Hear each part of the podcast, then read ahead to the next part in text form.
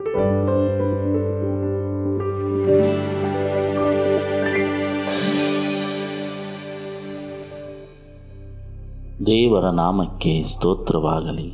ದೇವರು ಒಳ್ಳೆಯವರು.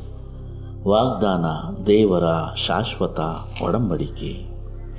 ಈ ದಿನದ ಪಾಠದ ಭಾಗ ಶುಕ್ರವಾರ ಮೇ ಇಪ್ಪತ್ತೆಂಟು. ಹೆಚ್ಚಿನ ಚಿಂತನೆ ಪಾಠ ಒಂಬತ್ತು. ಹತ್ತು ಕಟ್ಟಳೆಗಳು ದೇವರು ಮತ್ತು ಮನುಷ್ಯ. ಮತ್ತು ಮನುಷ್ಯ ಮನುಷ್ಯನ ನಡುವಿನ ಸಂಬಂಧಗಳನ್ನು ಸಮಗ್ರವಾಗಿ ಮತ್ತು ಮೂಲಭೂತವಾಗಿ ವ್ಯಾಖ್ಯಾನಿಸುತ್ತದೆ ಪ್ರೇರೇ ಹೌದು, ಈ ಹತ್ತು ಕಟ್ಟಳೆಗಳಲ್ಲಿರುವ ಮುಖ್ಯ ಉದ್ದೇಶ, ಮುಖ್ಯ ಕರ್ತವ್ಯ, ಮುಖ್ಯವಾದಂತಹ ಸಾರಾಂಶವೇನೆಂದರೆ ದೇವರು ಮತ್ತು ಮನುಷ್ಯನ ನಡುವೆ ಇರುವಂತಹ ಒಂದು ಸಂಬಂಧ. ಹಾಗೂ ಮನುಷ್ಯ ಮನುಷ್ಯನ ನಡುವೆ ಇರುವಂಥ ಸಂಬಂಧಗಳನ್ನು ಸಂಪೂರ್ಣವಾಗಿ ಇದು ವಿವರಿಸುತ್ತದೆ ಪ್ರಿಯರೇ. ಹತ್ತು ಕಟ್ಟಳೆಗಳ ಮಧ್ಯದಲ್ಲಿರುವುದು ಸಬ್ಬತ್ತಿನ ಕಟ್ಟಳೆಯಾಗಿದೆ ಹೌದು, ಹತ್ತು ಕಟ್ಟಳೆಗಳಲ್ಲಿ ನಾಲ್ಕನೇ ಕಟ್ಟಳೆ ಸಬ್ಬತ್ತಿನ ಕಟ್ಟಳೆಯಾಗಿದೆ ಇದು ಸಬ್ಬತ್ತಿನ ಒಡೆಯನನ್ನು ವಿಶೇಷವಾಗಿ ಸೂಚಿಸುತ್ತದೆ ಮತ್ತು ಗುರುತಿಸುತ್ತದೆ. ಈ ಎರಡು ಅಂಶಗಳನ್ನು ಗಮನಿಸಿ. ಒಂದು, ದೈವವನ್ನು ಗುರುತಿಸುವುದು. ಈ ಹತ್ತು ಕಟ್ಟಳೆಗಳಲ್ಲಿ ನಾಲ್ಕು ಆಜ್ಞೆಗಳು ದೇವರನ್ನು ಗುರುತಿಸುವುದು. ಆತನು ವಿಶಿಷ್ಟ ಸ್ಥಾನವನ್ನು ಹೊಂದಿದವನು. ಆತನ ಅಧಿಕಾರ ಮತ್ತು ಯಜಮಾನಿಕೆಯ ವ್ಯಾಪ್ತಿ ಭೂಮಿ, ಆಕಾಶಗಳು, ಸಮುದ್ರ, ಅವುಗಳಲ್ಲಿರುವ ಸಮಸ್ತವು. ನಾವು ವಿಮೋಚನಾ ಕಾಂಡ ಇಪ್ಪತ್ತನೇ ಅಧ್ಯಾಯ ಹನ್ನೊಂದನೇ ವಚನವನ್ನು ಓದೋಣ. ಆರು ದಿನಗಳಲ್ಲಿ ಯಹೋವನು ಭೂಮಿ ಆಕಾಶಗಳನ್ನು ಸಮುದ್ರವನ್ನು ಅವುಗಳಲ್ಲಿರುವ ಸಮಸ್ತವನ್ನು ನಿರ್ಮಾಣ ಮಾಡಿ ಏಳನೇ ದಿನದಲ್ಲಿ ವಿಶ್ರಮಿಸಿಕೊಂಡನು. ಆದ್ದರಿಂದ ಯಹೋವನು ಸಬ್ಬತ್ ದಿನವನ್ನು ತನ್ನ ದಿನವಾಗಲಿ ಎಂದು ಆಶ್ರಯಿಸಿದನು. ಹೌದು ಪ್ರಿಯರೇ, ಈ ಸಬ್ಬತ್ ದಿನ ಯಹೋವನು ಭೂಮಿ ಆಕಾಶಗಳನ್ನು ಉಂಟು ಮಾಡಿದನು ಎಂದು ವಾಕ್ಯದಲ್ಲಿ ಸ್ಪಷ್ಟವಾಗಿ ವಿವರಣೆ ಕೊಡುತ್ತದೆ. ಹಾಗೂ ಆ ದಿನವನ್ನು ತನ್ನ ದಿನವಾಗಿ ದೇವರ ದಿನ ಇದು. ದೇವರಿಗೆ ಮೀಸಲಾದ ದಿನ ಈ ಸಬ್ಬತ್ ದಿನ ಎಂದು ಈ ವಚನ ನಮಗೆ ಸ್ಪಷ್ಟವಾಗಿ ತಿಳಿಸುತ್ತದೆ. ವಿಮೋಚನ ಕಾಂಡ ಮೂವತ್ತೊಂದನೇ ಅಧ್ಯಾಯ ಹದಿನೇಳನೇ ವಚನವನ್ನು ಓದಿದಾಗ, ಇದರಲ್ಲಿ ಇಸ್ರೇಲರಿಗೂ ನಡುವೆ ಇದು ಸದಾಕಾಲವು ಗುರುತು. ಆರು ದಿನಗಳಲ್ಲಿ ಯಹೋವನ್ನು ಭೂಮಿ ಆಕಾಶಗಳನ್ನು ಉಂಟು ಮಾಡಿ ಏಳನೇ ದಿನದಲ್ಲಿ ಕೆಲಸವನ್ನು ಮಾಡದೆ ವಿಶ್ರಮಿಸಿಕೊಂಡನಲ್ಲವೇ? ಪ್ರಿಯರೇ, ಇದು ಇಸ್ರೇಲರಿಗೂ ದೇವರಿಗೂ ಇರುವಂಥ ಸದಾಕಾಲದ ಗುರುತು ಎಂದು ದೇವರು ಇಲ್ಲಿ ಸ್ಪಷ್ಟವಾಗಿ ತಿಳಿಸುತ್ತಾರೆ. ಯಾರು ದೇವರು ಮಕ್ಕಳಾಗಿದ್ದಾರೋ, ಯಾರು ಆತನನ್ನು ಹಿಂಬಾಲಿಸುತ್ತಾರೋ ಅವರಿಗೂ, ದೇವರಿಗೂ ಇರುವಂತಹ ಒಂದು ಮಹಾ ದೊಡ್ಡ ಗುರುತೆ ಈ ನಾಲ್ಕನೇ ಆಜ್ಞೆಯಾದಂತಹ ಸಬ್ಬತ್ತಿನ ಗುರುತಾಗಿದೆ ಪ್ರಿಯರೇ. ಈ ಎರಡು ಅಂಶಗಳಲ್ಲಿ ಸಬ್ಬತ್ತಿನ ಆಜ್ಞೆಯು ಪೂರ್ವ ದೇಶಗಳ ಪುರಾತನ ದಾಖಲೆಗಳನ್ನು ಹೊಂದಿರುತ್ತಿದ್ದ ಮುದ್ರೆಯ ಮಾದರಿಯನ್ನು ಹೊಂದಿದೆ.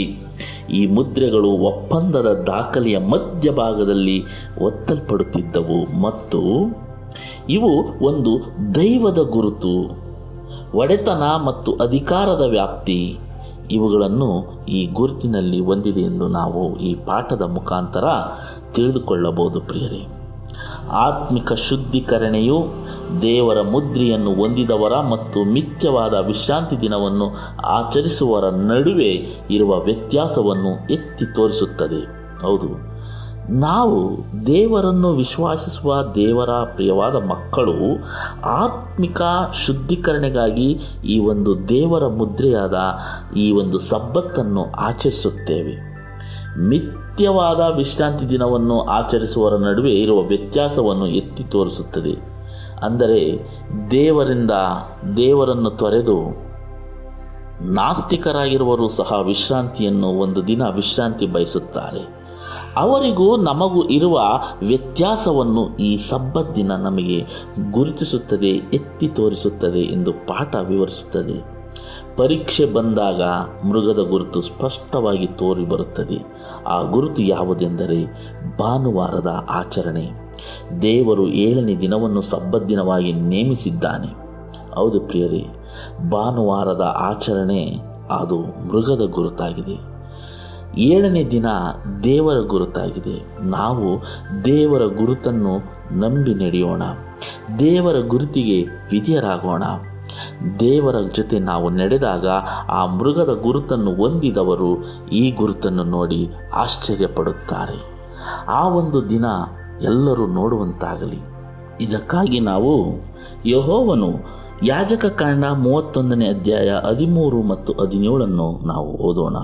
ಯಹೋವನು ಮೋಶೆಗೆ ಈಗೆಂದನು ನೀನು ಇಸ್ರೆಲ್ಲರಿಗೆ ಆಜ್ಞಾಪಿಸಬೇಕಾಗದ್ದೇನೆಂದರೆ ನಾನು ನೇಮಿಸಿರುವ ಸಬ್ಬತ್ ದಿನಗಳನ್ನು ನೀವು ತಪ್ಪದೆ ಆಚರಿಸಬೇಕು. ನಿಮ್ಮನ್ನು ದೇವ ಜನರನ್ನಾಗಿ ಮಾಡಿರುವ ಯಹೋವನು ನಾನು ಎಂದು ನೀವು ತಿಳಿದುಕೊಳ್ಳುವಂತೆ ಇದೇ. ನನಗೂ ನಿಮಗೂ ನಿಮ್ಮ ಸಂತತಿಯವರು ಇರುವುದು ಗುರುತು. ಹೌದು ಪ್ರಿಯರೇ, ನಾವು ದೇವರ ಜನರು, ದೇವರ ಮಕ್ಕಳು, ಯಾಜಕ ಜನಾಂಗ, ಸ್ವಕೀಯ ಜನರು ಎಂದು ಗುರುತು ಪಡೆಯಬೇಕೆಂದರೆ ದೇವರು ಕೊಟ್ಟಿರುವ ಈ ಸಬ್ಬತ್ತಿನವನ್ನು ನಾವು ಪರಿಪೂರ್ಣವಾಗಿ, ಮನಪೂರ್ವಕವಾಗಿ, ಅಗಮ್ಯವಾದದ್ದೆಂದು ತಿಳಿದು ಆಚರಣೆಗೆ ತರಬೇಕು.